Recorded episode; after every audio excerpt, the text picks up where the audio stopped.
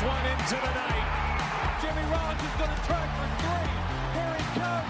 In the air, down the right field line. Way back there. On an RBI hit by Mitchie Poole. Here's the throw to the plate. It's in the air. He is.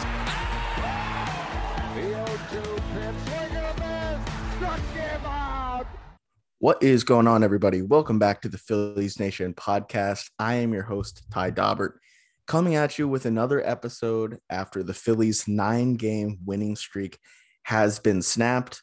Unfortunately for the team, they kind of lost no blowout to the Diamondbacks on Sunday, but still, I don't think that takes away from the incredible week and a half that came before it with you know, Phillies get a win against the Giants in Joe Girardi's last game as the manager. They fire him. They bring in Rob Thomson, and they go on an absolute tear. Feels like all the the vibes are a little bit different. The team just looks different. They come out looking like the offensive team they were supposed to be. The pitching is is out there supporting the offensive efforts, and I don't know. We're just gonna have to get into what ha- what changed with the Phillies, what what that means for the rest of the season. Can they keep what they've found under Rob Thomson so far going? So, to discuss that, I have my co host Nathan Ackerman as always. Nathan, how are you doing? What are you thinking of the Phils so far under Topper?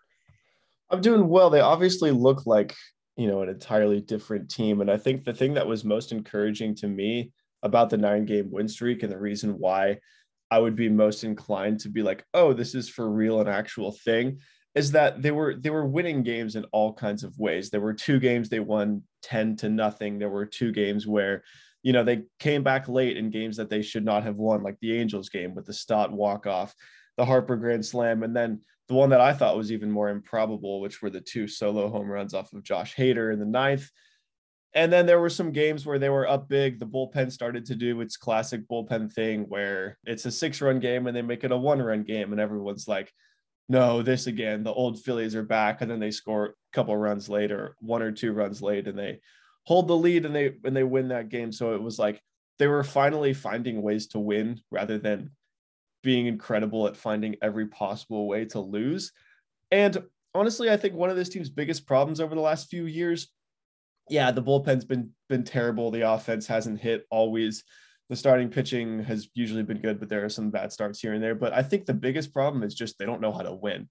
And it feels like now they do. Yeah, at least for for a week and a half or so, they figured out ways to win, like you said. I just uh, while we recap, you know, the streak that they went on, I just wanted to go like, what was the most memorable when you think back? Because honestly, this was like a pretty special run. Like I think they like they the way they got people excited again for this team, like that doesn't happen every year. Um, especially the way that some of these seasons have gone for them. A few other a few other points are like the Harper Grand Slam in 2019. I think people started to believe again, but it's like the over the last decade or so, like this team is mostly disappointed, and I think just like a streak like that where the where the vibes uh, shift and the team goes on a run to put themselves like kind of back in the wild card race, even though it's still early. Like that, that's unique and pretty cool. And I think it'll be something that people do look back on no matter what happens in the rest of this rest of this season. Even if it, it goes straight downhill from here, people be like, oh, remember when they went on that streak to like make us believe again. I think I think that'll happen. So like which moments in in that winning streak do you think people will look back on most i'm guessing the uh the harper grand slam is probably number one on on the list there early in it against the angels but i was wondering if you had any any moments maybe some of the not as obvious ones that you think people might be able to look back on Yeah, I mean, the Harper Grand Slam maybe, but it tied the game. And then they lost the, you know, they went down in the ninth, and Stott was ended up being the one who walked that walked that game off with the with the three run homer. The thing about the Harper Grand Slam there in the eighth was that in the moment it was like this is awesome. You know, it's going to be one of those Harper moments, like it's like the Grand Slam against the Cubs. And then they go down, and you're kind of thinking, and they go down to their last strike too, and you're kind of thinking, oh, it's going to be another Harper moment that's just like wasted because yeah, even though they won the Cubs game, they you know went what was it 17 and 23 after the Cubs to um, you know, miss the playoffs and do another one of their classic September collapse things. And it was like that was a great moment, but you know, in the end, what did it really mean? That kind of like ruins it. It was still cool, but so that was what that was what I was that was where I was at with the Harper thing last what was it Sunday, and then Stott comes in and he walks it off, and that was honestly, if you're if you're talking about what was more unexpected, like it's got to be the Stott thing, but then even after that game, there were there were some people who were like, and I, and I don't think this is entirely wrong, um, who were saying, you know, it's the Angels, you know, it's they were they had lost their last eight or nine or ten. Uh, it's just three games against the Angels who are not playing well. Let's see them do it against a real team. And then they have an off day, which can, you know, tend to kill the vibes at some points. And then they go into uh, Milwaukee and they're down two to one in the ninth and you're like, okay, the streak's going to end. Josh Hader's coming in. There's no way they can actually do this. And then they pull one out of nowhere, and Bohm and Vierling hit those two bombs that nobody saw coming. It was his first blown save since July 7th of last year, which is exactly 11 months to the day, which is crazy. Yeah. And it happened against a good team and a good pitcher. And that was the, uh, honestly, I think that was the more, the most memorable part of the whole streak because then it was like, they actually did it against a legit team that's playing even okay they had lost a few straight games but they're still a good team and that's still like the best reliever yeah against against Hader who hadn't given up a run yeah exactly whatever. Yeah so i think that was that was the from, from a pure like memorable exciting moment standpoint you probably go with the harper grand slam or the Stott walk off but in terms of like a oh this might be legit standpoint like that Hader comeback was incredible yeah no, it, it was. It was completely, completely unexpected. Uh, especially, um, I thought the Bohm home, home run was like, oh wow, like yeah, it's not a guy who hits a ton of home runs. He definitely definitely doesn't pull the ball a ton, and to do it against like an elite reliever, and then once they had it going, it was like, I think it did start to creep into people's minds with another another righty up, like oh maybe maybe Vierling he'll do something here and then he did it was that that was really incredible I don't think and, it did I don't think it did for me. I was thinking okay, it did for well, me. I'm not. You're the lie. only one. I don't think anybody else was thinking. Oh, Vierling in his first at bat back too. By the way, he was he was just called back up that day, pitch hitting for Moniak, and he just launches yeah. one. Like this is the this is the ground ball extraordinaire, and he just mm-hmm. cranks one. Like nobody. And there was there another spot before where Moniak came up earlier in that game against Hobie Milner with a runner on, and they ended up saving Vierling for I guess hopefully a moment against Hader. I guess that's what you're thinking of, and it worked, which is which is wild to think of. Another Vierling thing, like this isn't actually like a big moment or anything, but if you know you ask me in a year, like what are some things about that winning streak? Uh, I think them playing Vierling at second base is like one of the funnier things that they've done in a while.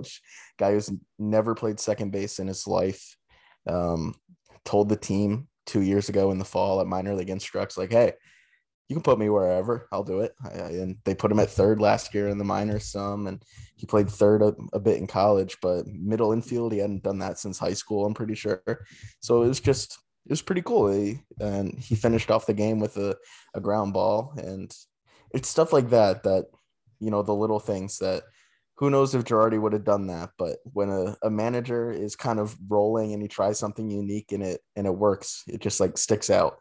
Something yeah. you can remember. Yeah, and this this to me ties into like an overall early takeaway I've had about uh are you team tomper or Topper? Your team Topper. Topper, Topper. I I know he I think Todd Zolecki wrote um in a newsletter for MLB.com that you know, Rob thomson like people call him like a million different nicknames, and it's usually like a variation of something closely resembling his last name, like a shortened version of it. That if he had to pick one, it would probably be Tom's, but he answers pretty much to any of them and it's been it's been kind of fun for me to read some quotes that come out from the players where they talk about him and see which one they go for i think i saw yeah. the other day that moniak called him topper I think I saw that on on Sunday in a tweet or story pregame. So yeah, I'm I think Topper is like the funniest one, so that's what I usually go with. Yeah, that's that's kind of where I'm at at this point, but it's mainly just because everybody else is going with that too. But like the thing that I don't like about it is the weird fun quirk about Rob Thomson's name is that there's no P. and most Thompsons are Thompson. So it's like, why wouldn't that translate to the nickname? like, why wouldn't you keep that fun little quirk in there? So I, I Tom's honestly is probably the best one, but if everybody's going topper, I'll go topper. But anyway, back to what I was saying about the early topper era. And this isn't like this is going to be not um how do I put it intellectual baseball analysis, but I feel like he does things for the vibes. Does that make sense? Like putting vierling at middle infield and playing all the all the young guys and putting guys into weird situations and keeping young guys in there when you could pinch hit. It's like some of those matchups on paper, like probably aren't favorable, but there is something to the whole, as he was, as he said about, you know, the young guys are a spark and they provide life. He doesn't, he doesn't try to like defend these, these moves with, oh, if you look at Vierling's high school career, he played second base and he didn't make any errors and he had a you yeah. know, really good defensive run saved in high school. It's like he's just like I you know, it just feels like it's a why not kind of thing. And I think yeah, there's some exactly. value to that. Like I'm a big I, I am not anti numbers. Like I think they should be relied on for most moves that a manager makes, but there is something to, you know, you make a change. All these young guys are playing well. They do provide life and, and a spark. Just play them. So I don't know. Yeah. I think I think one of the one of the things that I've taken away from Topper is that he's he's a big vibes guy, and I think that's important for a team. Yeah, and I still think personally, as a whole, I think that I think that when it comes to like vibes and chemistry and stuff like that, I think it's winning that causes good vibes more yeah, than vice versa. Yeah. But at the same time, when it when Didi Gregorius is due for a day off because he's coming, he had been coming off an injury, and you don't really have like you're down an infielder and you just sent Scott Kingery back down because he has not been very good. Um, like what it who does it hurt to if you don't think Vierling is going to destroy you out in the field? Like it has to it has to like energize the players a little bit in the first inning when he hits a grounder when there's a grounder hit to him and he makes the play at a position he's never played.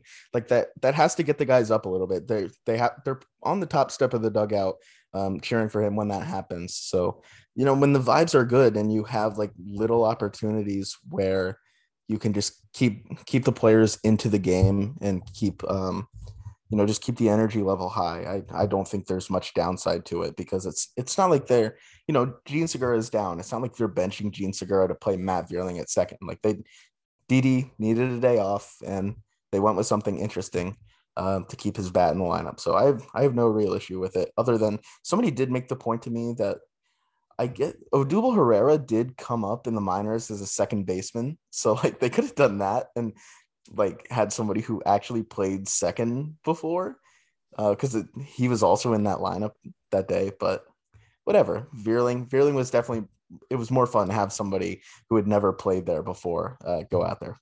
My thought so, when I first better decision. Yeah, my thought when I first saw the lineup drop that day after after you know checking three times to see if I actually read what I thought I read was, can you imagine if Girardi did that? Yeah, so like, like first of all, first of all, it's, it's, it's important that. Yeah, it's it's important to say Girardi would have never done that. Uh, for for better or for worse, probably. You know, well, we don't need to get too much into that, but like that he, that he did he did a, play he he did sub Knapp in at second base once. That's true. Were they? Was it a close game, or were they uh, getting blown out? I think I think they were getting blown out.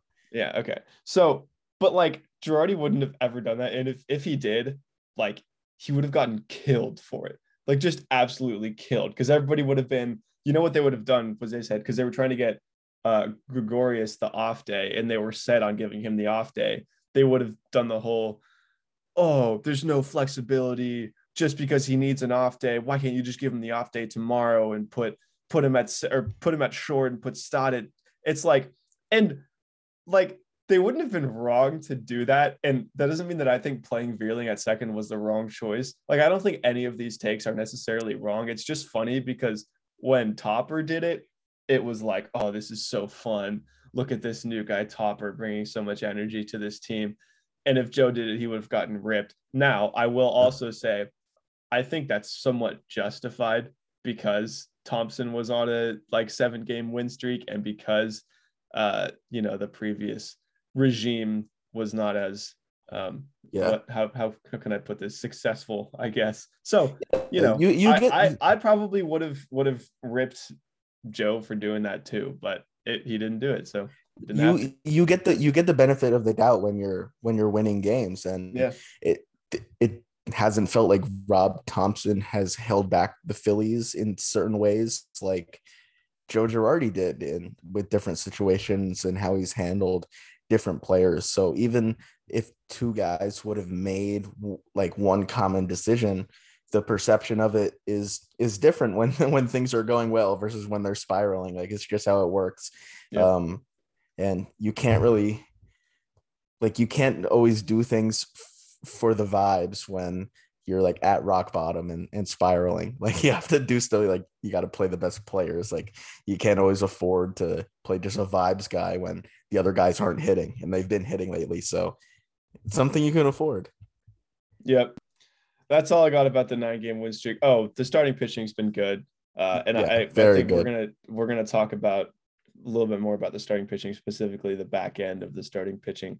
Uh, Yeah. but I mean, again back to the whole they were finding ways to win games. Like they would win some because there was a game where Nola went six innings, five runs, and he imploded in the fifth, and then they came right back with four runs in the bottom of the fifth, and they held that lead. That was the Giants, the first Giants game, actually the one that uh, the last Girardi game right the last yep um and then there were some games where you know nola went eight innings no runs or suarez went seven innings two runs or kyle gibson went you know wheeler went eight innings no runs i think did they have three different eight scoreless innings or maybe two but like one was eight innings one run or seven scoreless Mhm. anyway and it was it was like every oh zach zach eflin i'm pretty sure eflin wheeler and nola all did it maybe not wheeler okay whatever point is everybody during that streak had at least one good start. Some of them had two Yeah. gems. And it was like, if that team's going to pitch like that and hit anywhere close to where we think they can, like they're going to win games. Yeah, so like you said, the uh those are kind of our big takeaways from the winning streak. Of course, it ended on Sunday as the Phillies got blown out by Arizona um, in the last game of that series. Ranger Suarez did not look too great. At the same time, the defense did him no favors, like right from the start. Alec Bohm made a bad play. Um, you've heard that one before. Two, two, of them. plays. Yeah. Well, one of them on, on on the line drive, he probably could have turned two. On the ground ball, he definitely could have turned two. Yeah, and they what got none, right? None. Yeah. They, and they Yeah. also could have could have turned two on the on the on the comebacker that JT just dropped.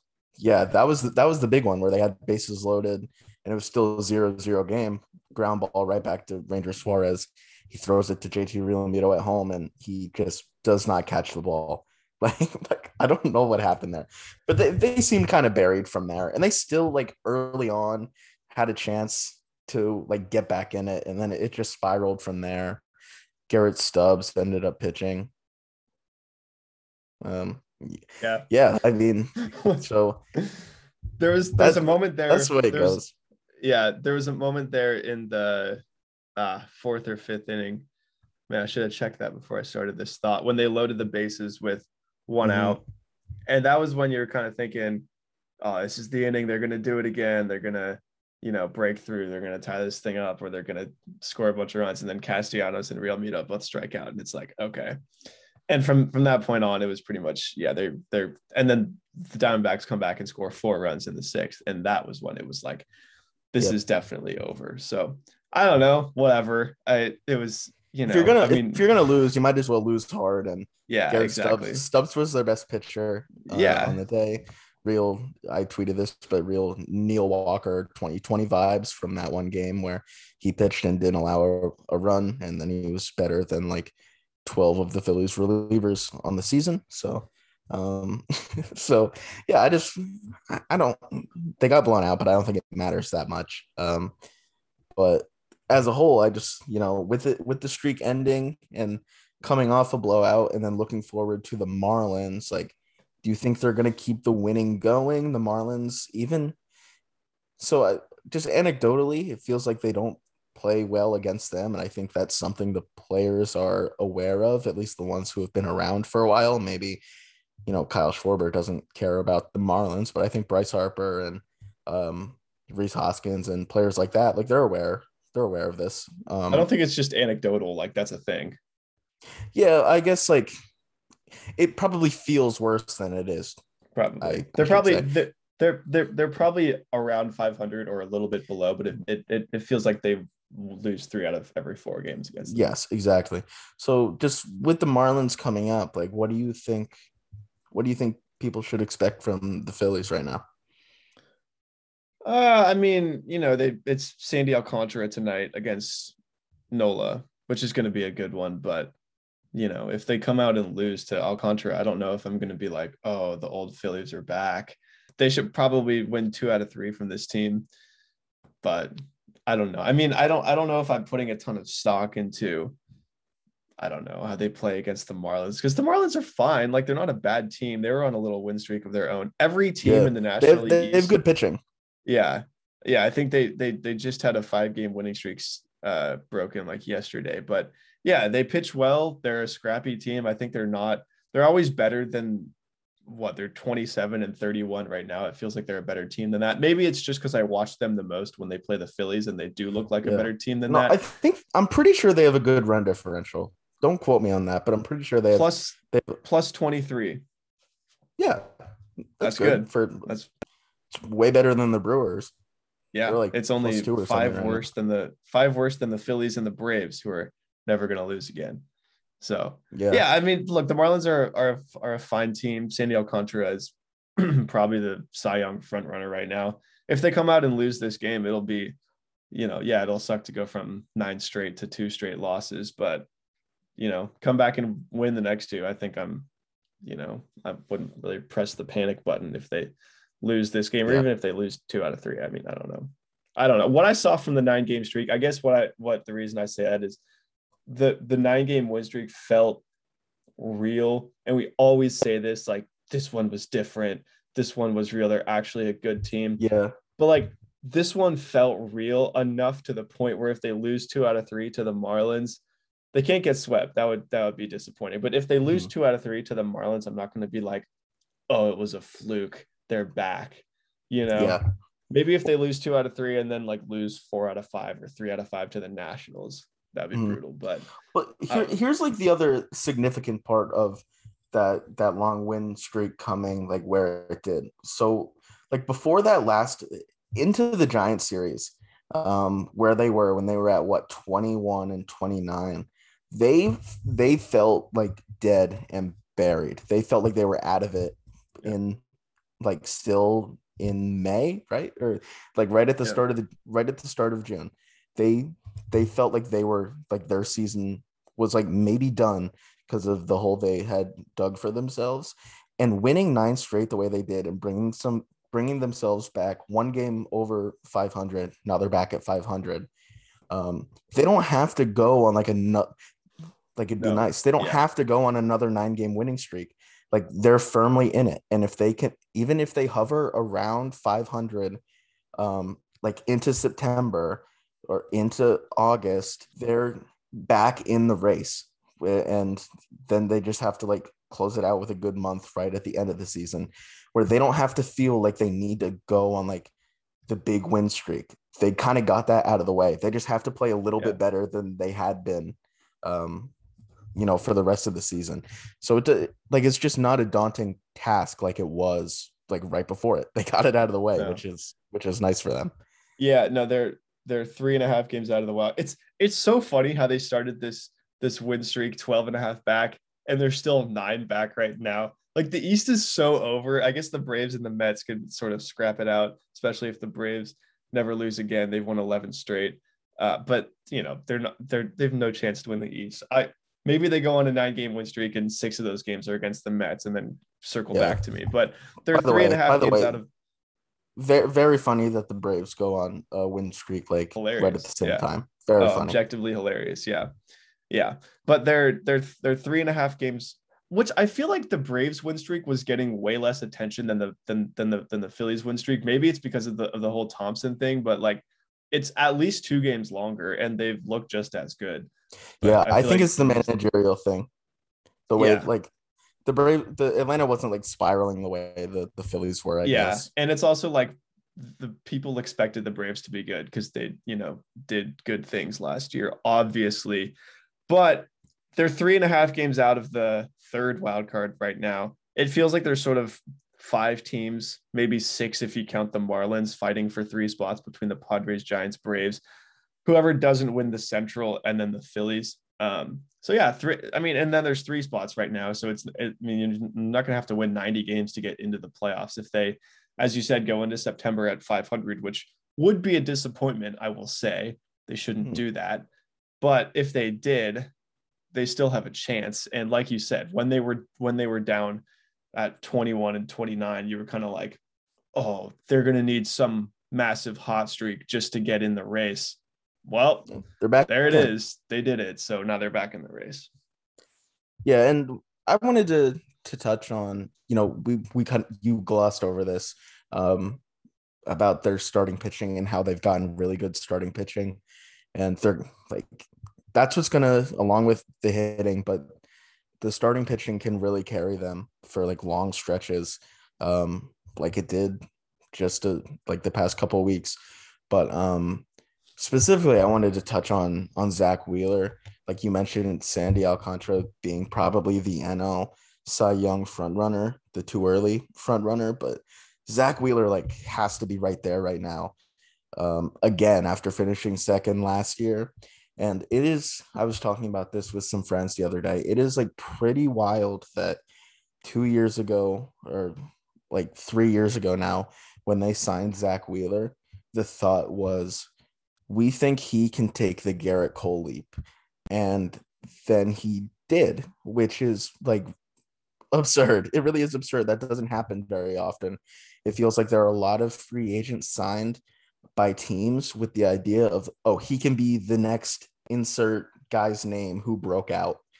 Um and but it doesn't always work like that. And for zack wheeler it did work it did work like that um and it has for like his third season now since he um, came to Philadelphia, and he's carrying them right now. They're getting they're getting really good pitching out of Aaron Nola as of late, and like it's the top of the rotation that they envisioned putting together in 2020. And they didn't really get like Nola's end that much last year. They got Wheeler's end of it, and right now they're both pitching really well. With Zack Wheeler being one of the best pitchers in the league for the honestly third straight season 2020 was short but he was really good then too In Wheeler's last eight starts, he's allowed more than two runs once, and it was three. He through his through his first three starts, he had an 8.53. At this point, he's down to a 2.84. So yeah, he's been incredible. Obviously, pitcher of the month in uh was the month before June, May, I think that is. He's he's right up there in the Cy Young conversation too. I think he's still a little bit behind, obviously. I think you would agree too. But uh, by the way, when I said Alcantara is probably the front runner for Cy Young, I forgot about Joe Musgrove. He's in the conversation too. Might, might be a toss up between Yeah. those guys. But zac gallen was probably in the conversation too until the phillies got a hold of him yeah, uh, I'm going to play a little game. Guess for me right now who leads the National League in whip?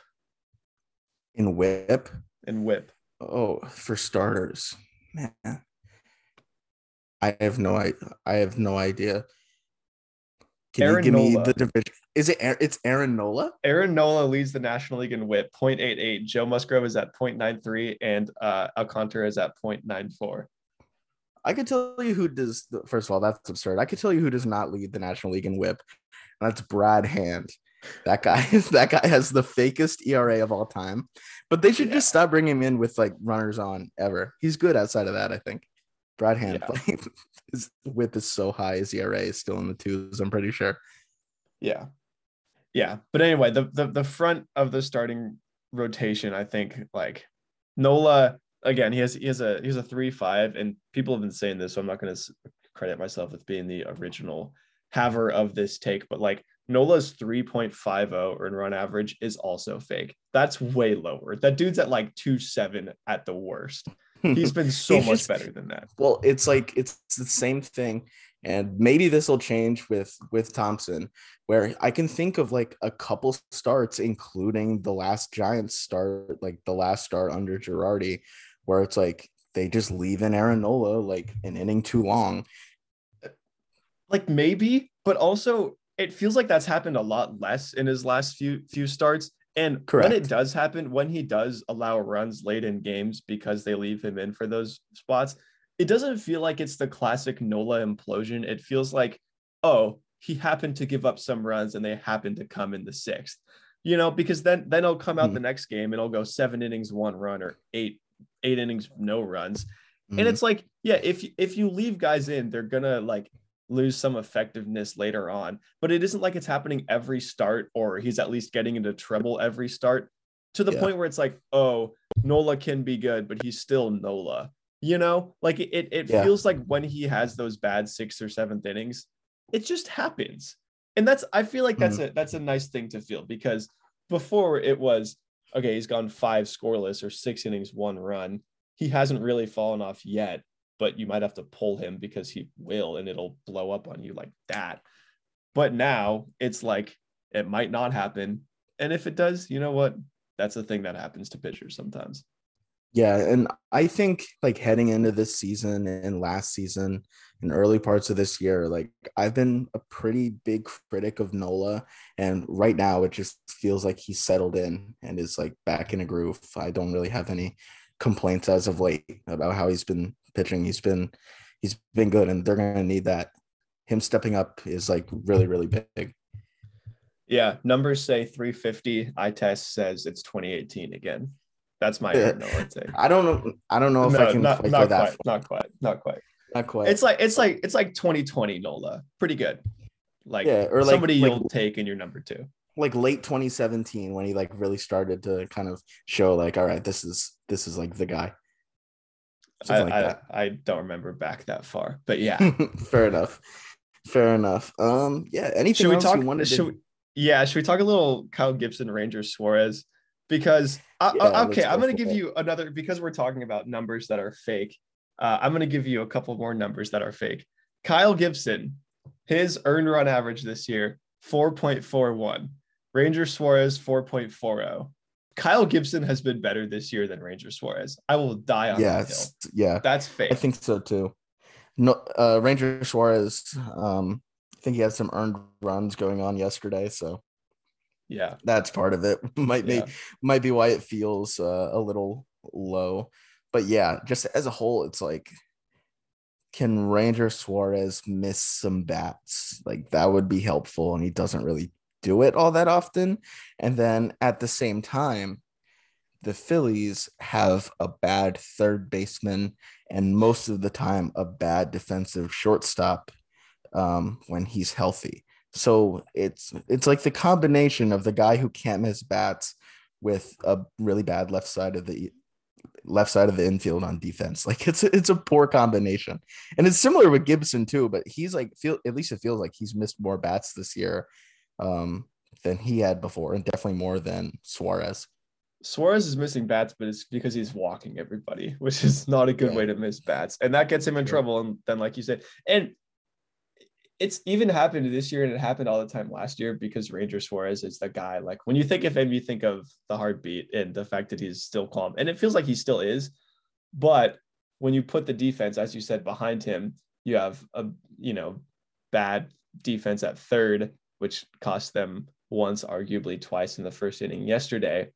And if your catcher, who is, you know, I still think a pretty good defender, but if he's not playing like one in a spot where you really need him to catch a ball thrown after a comebacker and then turn a pretty routine double play for a major league baseball player, it doesn't really help out your pitcher very much.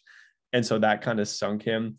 But also, you shouldn't walk four guys in four innings. That doesn't really help. I feel like Suarez, at, at like at this point, I'd probably put him as their number five. Like, you know, even if that's not his exact turn right now, he feels like a number five, and he still feels like Yes. a pretty good number five because he'll occasionally give you the seven innings, two runs that he did last Yeah, start. a, lo- a lot uh, of number fives are bad. yeah, a- a- like yeah, a lot of number fives are bad. And if if you if you have a guy with a 440 ERA in your number five spot, like that's fine. And then Gibson as a number four feels fine too, even though his ERA is higher. But again, that's fake, so it doesn't matter. Eflin as a number three is pretty good. Nola as a number two is pretty good. Wheeler obviously is one of the best pitchers in baseball. So the staff is in a pretty good spot.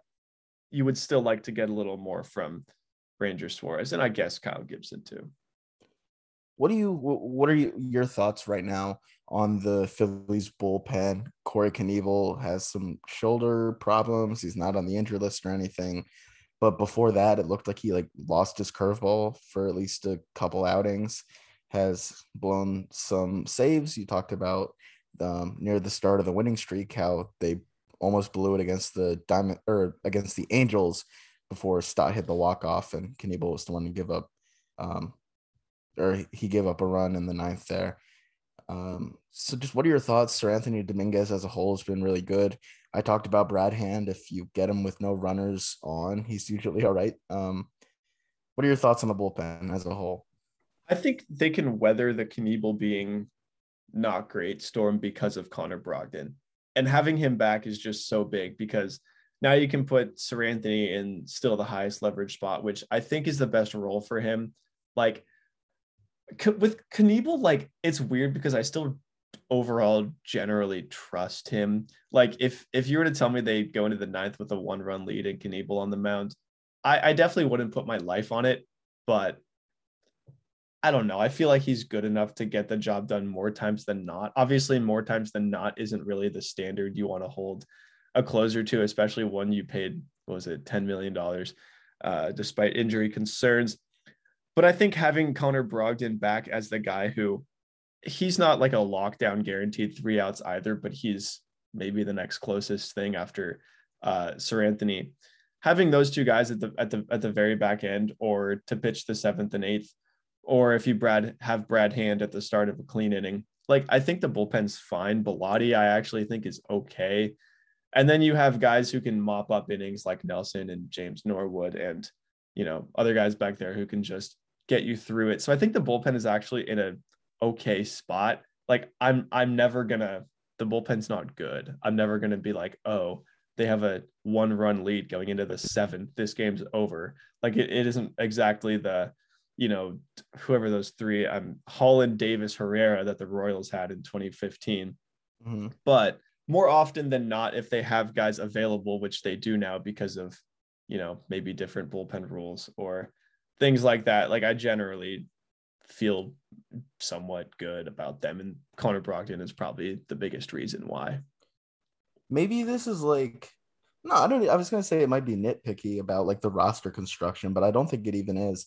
Um, they just brought Alvarado back up, um, and it's like right now I would and right now they have two guys up in the big leagues, and there are two minor leaguers um, both on the 40 man that I would trust over the major leaguers. I would swap out Norwood and Alvarado for they just sent Chris Sanchez back down for Alvarado. Like I I trust Chris Sanchez out of the bullpen right now more than Alvarado, and I'd rather have Morales than Norwood right now. Um, Mark Appel. Yeah, the, the, you'd have to make a 40 move there, and they're already on a yeah. roster crunch. Um, I don't know. I think Sam Coonrod could be starting a rehab like relatively soon. Um, he was like one of the like five hardest throwers in baseball the last like two years. I'm pretty sure. Like he'd be a help if he's actually healthy and looks like himself. I think that if he comes back and is is good, that could like like you said, they're not going to be like this top five bullpen, but that could another just another guy that you can rely on a little bit would help solidify them as all right. Like we're comfortable with what we have. Yeah, I thought it was funny how they brought Alvarado back up um, two walks, two runs, two hits in yeah, one and, inning. More of the just, same. Just and it's not they can't call Sanchez right back up or anything. Where it's like I'd probably trust Christopher Sanchez over Nick Nelson right now too. I don't I don't get why they sent him down after three scoreless relief appearances. One of them being the the ninth inning to close out a win in a four run game. Like, yeah, what Chris Sanchez is not like make or breaking your team, but you know, they, they're not in a spot where they can, uh, you know, give up outs, but like wherever they can get them. Yeah. The good thing is they haven't like I mean, the way that the starting rotation has been pitching recently, they haven't had a huge need for the long relief guy. I know they did yesterday with Nelson and it didn't go well, but like if if their middle relief, long relief options aren't great, if the start if, if the starters are going to go six, seven innings every game, even five, again, I don't Yeah. think it's going to kill them. So you're right. It doesn't. It it doesn't. I don't understand that move a whole lot either. But as you said, I don't really think it's going to make or break your team. And I think with what they have in the back end right now, even if the, all the pieces around it, or even some of those pieces themselves on you know the occasional night are kind of shaky. I don't know. I the the bullpen might sink them. Like this might might just be a thing that's happening now. But in terms of the last week or so, the bullpen's been fine to me. Yeah. No, I agree. Um, before we wrap up, any any predictions coming up for the for the Marlins series? Any you have any hot takes or any any thoughts that you want to get off your chest? Let's see. We've got Alcantara, Nola, Eflin, Rogers, Gibson, Lopez. Alcantara and Lopez. It's tough. They might win one out of three, but again, I, it wouldn't be at the point where I'm like totally panicking yet. So I don't know. I have a, I have a take. I think they're gonna I think they're gonna light up Alcantara. really, I do. They because you know the Phillies have the Phillies have always done that. Even when Sandy Al- Alcantara wasn't one of the best pitchers in baseball, they just always hit him so well. no, and he's he's really good. He's a guy I've liked for a long time. Um, I still think it's just I think they're gonna I think they're gonna show up before um for tonight's game, and I think they're gonna like score five runs on them. I I don't see it, but we'll see. Because you kind of because you kind of took it like in indirectly brought up the lineup, uh, and I'm trying to find a way to force this conversation in there because I kind of want to talk about it. Can we talk about Nick Castellanos for a second? Because he went 0 for 3 yesterday with three strikeouts, and he had a big strikeout in that spot with the bases loaded and one out in the fifth inning. And everything I saw like on on Twitter and on maybe the broadcast too. Actually, don't don't quote me on that. I don't know if they talked about it on the broadcast. Was Nick Castellanos is in a huge funk. He's really going through it right now. And I was like, yeah, he really is. So I went on BREF to check his game logs of the last few games. And what I saw was that he was hitting in his last five games entering Sunday, he was hitting 368, which the theme of this podcast feels like fake stats. That's a fake stat because it just feels like right now it's and one of those hits, the only extra base hit was that check swing double down down the line where he took like I don't even know. It looked more like a bunt than a swing, and it like Yeah, barely. and he didn't he didn't there. know where he didn't know where it was, so he didn't even run for like two seconds. Yeah. And he just he doesn't look like the same hitter that I'm used to seeing out of him because it feels like where he makes his money um I guess both literally and figuratively is he he he works counts. And then when he gets ahead in those counts he punishes guys. And when he falls behind in those counts like he's down 1-2 or 0-2 or even 2-2 you know they give him something good and he does that little like poke it into right field for a single. And that's why he's he's you know generally always hits for power and he always hits for it's for average too. But it feels like right now he's just chasing everything. It feels like he's trying to swing his way out of the funk. And you know he's he's he's chasing first pitch changeups that are like off the plate and and and low. And he's chasing these sliders in the dirt. And it feels like he's just trying to swing at everything when that's not the kind of hitter that he is. Um or at, at, at least the kind of hitter that I think he's best with that approach. I don't know if that was a sentence, but Rob Yeah, Rob, no, Rob you're right. Thomson, yeah, Thomson said the same thing yesterday when Phillies Nation's Tim Kelly asked him what he thinks the problem with Castellanos is right now, and he said he's uh geez, the exact quote. It's not really good preparation on on my part, but he said he's just chasing too many pitches. He said he's kind of jumping uh, which I think is a good way of putting it. He's swinging at everything. He's trying to hit his way. He's trying to swing his way out of it when it feels like he's a guy that thrives in those deep counts, whether he's ahead or behind. And I think if he gets back to that, he'll be fine. But what I'm seeing right now is a lot of over swinging, chasing pitches off the plate and counts where you don't need to do that. And I think that's why you're seeing a lot of what you're seeing. Yeah, I think he could. I think he could benefit from a day off or two.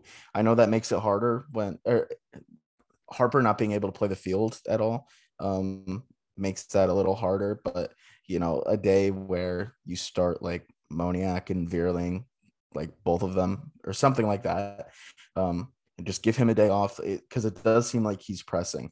If you can just give him a day off his feet, let like clear his head, and you know, kind of just get back to like you said, the approach that has made him like the player he is that made the Phillies want to sign him. I think that could benefit everybody. Yeah, especially when you have when you know Matt Matt Vierling can play second base. There's a lot of things you can do to fill that extra outfield spot. It's true. That's true. All right, I think that's going to do it for this episode. Unless you have anything real quick you want to add.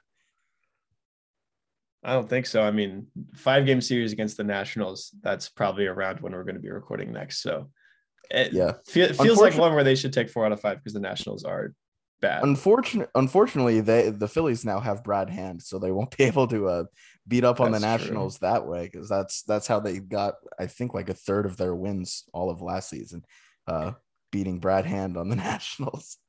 Yeah, so base that series, we'll talk to you next. In the meantime, Phillies taking on the Marlins. Thank you everyone for listening. We'll talk to you next time.